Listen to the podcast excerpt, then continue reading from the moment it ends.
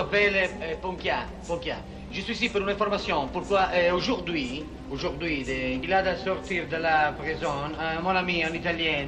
Il, est, euh, il, m'a dit- dit qu'il a de sortir aujourd'hui à, le- à mi- euh, midi, la, à, à, à les deux après. Bonjour, je m'appelle Ponkia et je suis pour une information eh, eh, alle 2 heures après-midi e da sortire in italiano. Eh, ma- questo non capisce niente, Come ragazzi. fa? Come, cosa capisce? L'italien Oui.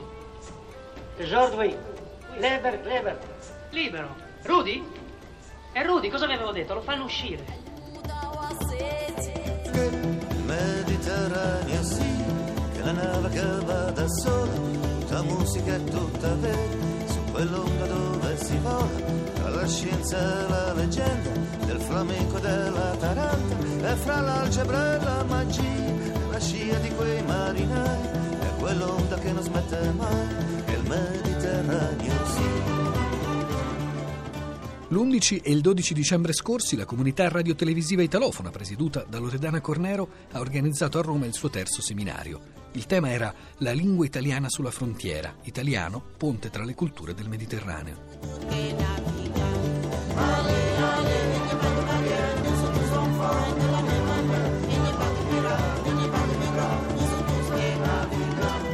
In questo breve resoconto sentiremo le voci di Diana Segantini, responsabile della cultura della radio televisione svizzera italiana, e dal Marocco di Malika e Daksh dell'Università di Rabat e poi di Feten Fradi, responsabile per la Tunisia dell'Unione Radiofonica e Televisiva Internazionale e della Conferenza Permanente dell'Audiovisivo Mediterraneo. Chiude una testimonianza della scrittrice Ijab Ashego.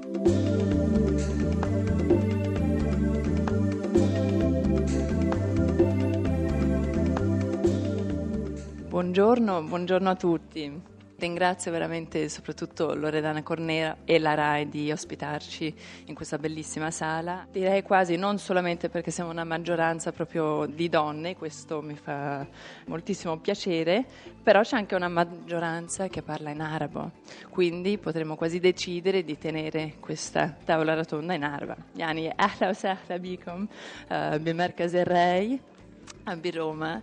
ورح نعمل ال- الحوار بين آه، يعني بين الحوارات والفن يعني واللغة الإيطالية آه، بال- بالبحر المتوسط ويعني ممكن بيكون شوي آه، شوية مشاكل لأنه quando guardo veramente nel pubblico non vedo un grande entusiasmo. Quindi, siccome, siccome ieri ho sentito che comunque eh, il Mare Nostrum, il Mediterraneo, è comunque un bacino di tolleranza, di reciprocità, di rispetto mutuo, di ricchezza, di una ricchezza, di un dialogo di- delle culture, delle religioni, è veramente di questo che vorrei parlare stamattina con, eh, con gli ospiti. Quindi passo subito la parola a Malika, grazie. Grazie Diana.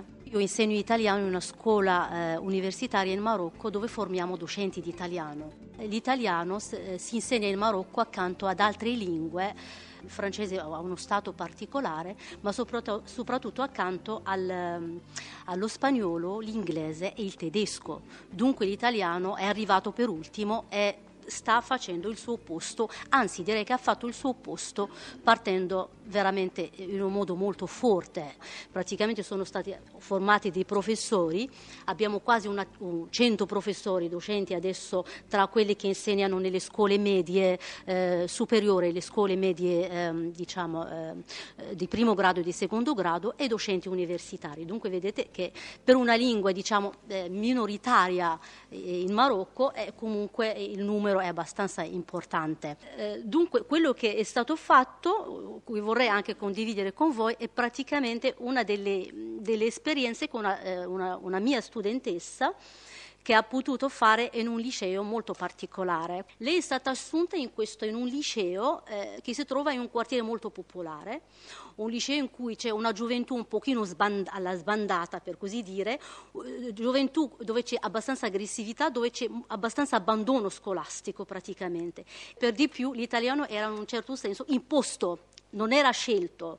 Questa persona, mi ricordo, guarda, che, la, la chiamo Pulcino, una ragazza magrulina, piccolina, graziosissima, che è stata assunta in questo liceo che veramente aveva degli studenti delle volte eh, quasi la sua età, quasi la sua età, e che doveva gestire. Mi ricordo i primi due anni veniva, mi chiamava, diceva guarda, guardi professoressa, ma, ma mi vengono ubriachi, drogati in classe, praticamente non poteva gestire e nemmeno l'amministrazione aiutava. Lei allora ha creato questa classe digitale, è molto brava ad usare eh, diciamo, il mezzo informatico, con loro hanno deciso di fare un progetto tutto basato sulla tematica del bullismo. Dunque hanno deciso di fare tre tappe in questo progetto, individuare il problema, trovare tutti quali sono i punti che conducono, i comportamenti, poi dopo fare delle indagini, fare degli incontri e poi ha portato più avanti il progetto in quest'aula digitale proponendo praticamente degli incontri con professori, e insegnanti e studenti italiani praticamente. Dunque non è più una classe diciamo, presente soltanto a Chinitra, ma diventa una classe praticamente internazionale aperta su un altro mondo. E gli studenti in questo caso hanno creato un Facebook, un gruppo Facebook, è lì che si fanno gli esercizi, i contatti. Dunque praticamente quegli studenti che all'inizio erano completamente eh, svogliati, demotivati, hanno potuto inserirsi, hanno imparato l'italiano facendo altre cose. Tutte queste persone hanno superato l'esame di maturità, cioè aveva nella classe 100% di promozione, il che vuol dire che l'insegnamento dell'italiano ha influito anche l'apprendimento delle altre materie, vuol dire che siamo riusciti praticamente con l'italiano a, a, a creare giovani più diciamo, coinvolte nel loro cres- nella loro crescita, nella loro consapevolezza. Ed è, l'ha presentato ad, un, ad, una competizione nazionale ed è stata premiata per questo progetto.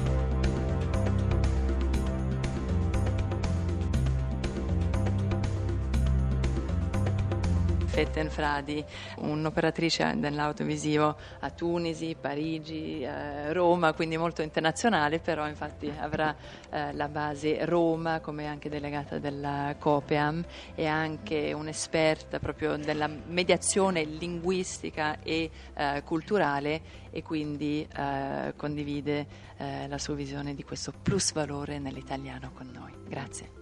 Grazie a tutti, grazie dell'invito, grazie particolarmente a Loredana che mi ha dato questa opportunità. Allora, io comincerei da, mh, mm, parlando un po' della mia esperienza personale, proprio soggettiva, eh, parlando di un aneddoto a casa, insomma, sono l'unica, diciamo, che innamorata, pazza, diciamo, da quando avevo 17 anni de- dell'italiano. Insomma, quando entravano a casa la, i genitori se sentono la RAI bah, sanno subito che sono io perché sono, sono, loro sono piuttosto francofoni. Tanti tunisini non hanno mai studiato l'italiano a scuola, neanche ovviamente all'università, però lo, lo parlano, lo parlicchiano, cioè, almeno lo capiscono, cioè che non è, non è una cosa negativa, cioè per un purista diciamo, della lingua uno può dire sì ma non è così che si pronuncia, ma non è così che si dice, però la lingua è sempre un, un vettore di promozione culturale, di, di, dialogo, quindi anche se i, tu, i, tunisini capiscono e deformano un po' le parole italiane, eh, perché non l'hanno studiato a scuola, secondo me è un punto positivo. Cioè noi l'abbiamo integrata la lingua italiana nel nostro proprio dialetto, quindi, che ne so, cioè, eh, noi diciamo per dire d'accordo, diciamo da curdo che ovviamente non è così che si dice, però viene dal, non diciamo in francese, non lo diciamo da co, eh, diciamo da curdo. Allora io mi sono chiesta, cioè, perché? Perché è così integrata l'italiano nella società tunisina? Ma poi mi sono detta, ok, la, presen- la prossimità geografica, certo, cioè che noi vediamo Lampedusa da alcune, insomma, in alcune città sulle coste, vediamo proprio Lampedusa Così, quindi ho detto prossimità geografica, coabitazione, fino adesso dunque abbiamo una comunità italiana e ci sono stati ovviamente tanti misculi con i tunisini, ehm, i eh, matrimoni misti, insomma così.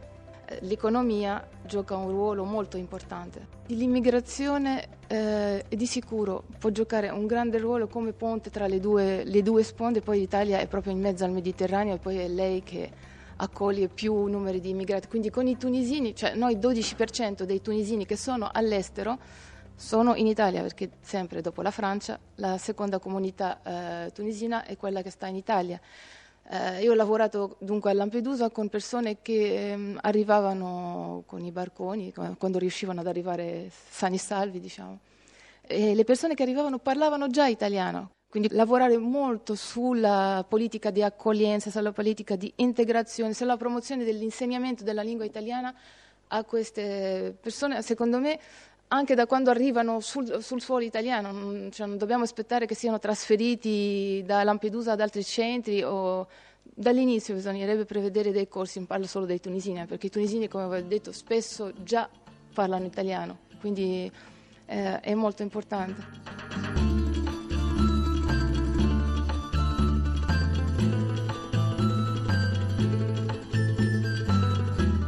Anche se è un convegno sull'italiano, mi va di salutarvi anche in somalo, Swahun e insomma questo spiega già moltissimo, moltissimo di me.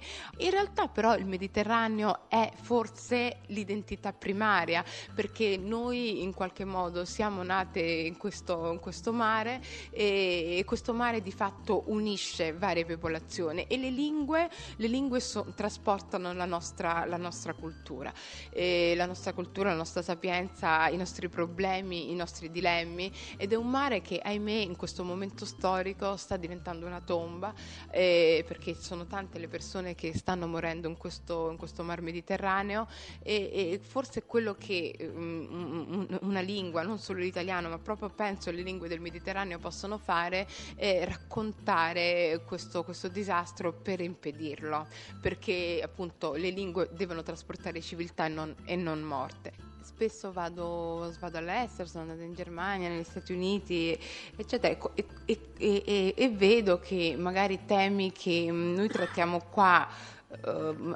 in generale, adesso personalmente sull'immigrazione, il colonialismo, il postcolonialismo, eccetera, che sono temi che insomma, sia saggisti sia scrittori insomma, trattano qui in Italia, però in realtà quando vai all'estero sono molto più conosciuti, molto, veicolano molto di più altri testi. E questo perché purtroppo la nostra lingua è di fatto poco tradotta, cioè io, penso sempre, faccio sempre questo esempio del, del libro di Cristina Alifara, Madre Piccola, eh, che mm, molto, molto, è un libro molto bello che vi consiglio di leggere. E Madre Piccola è, questo, è una, un calcolo dal somalo, perché eh, per dire zia materna in somalo si dice Havar Havar madre Yar piccola e, e, ed è un libro molto poetico eccetera è un libro che io penso che se l'avesse scritto in inglese, in francese, avrebbe vinto, non so, il Pulitzer o i vari premi, Man Book Prize, eccetera. In Italia è stato poco letto e in realtà poi ha trovato qualche traduzione, però non non è, non è, non è stato percepito come, come, letteratura italiana. Allora questa cosa eh, mi colpisce sem- sempre perché abbiamo libri di valore, io ho citato Cristina Lifara, ma anche libri non di persone di origine migrante, eh, molto spesso siamo nelle polemiche interne no? e, e, molto spesso non ci rendiamo conto che però fuori ah, non abbiamo un peso specifico, un peso politico e, e per me, secondo me, questo è un problema politico perché mh, eh, il soft power passa anche dalla letteratura. Quello che vorremmo fare è chiedere a, mh, appunto, mh, al Ministero dei Beni Culturali, ma soprattutto in, in generale anche all'intelligenza italiana, di prendere atto che forse ci dobbiamo far conoscere di più, ci dobbiamo far conoscere per quello che siamo oggi.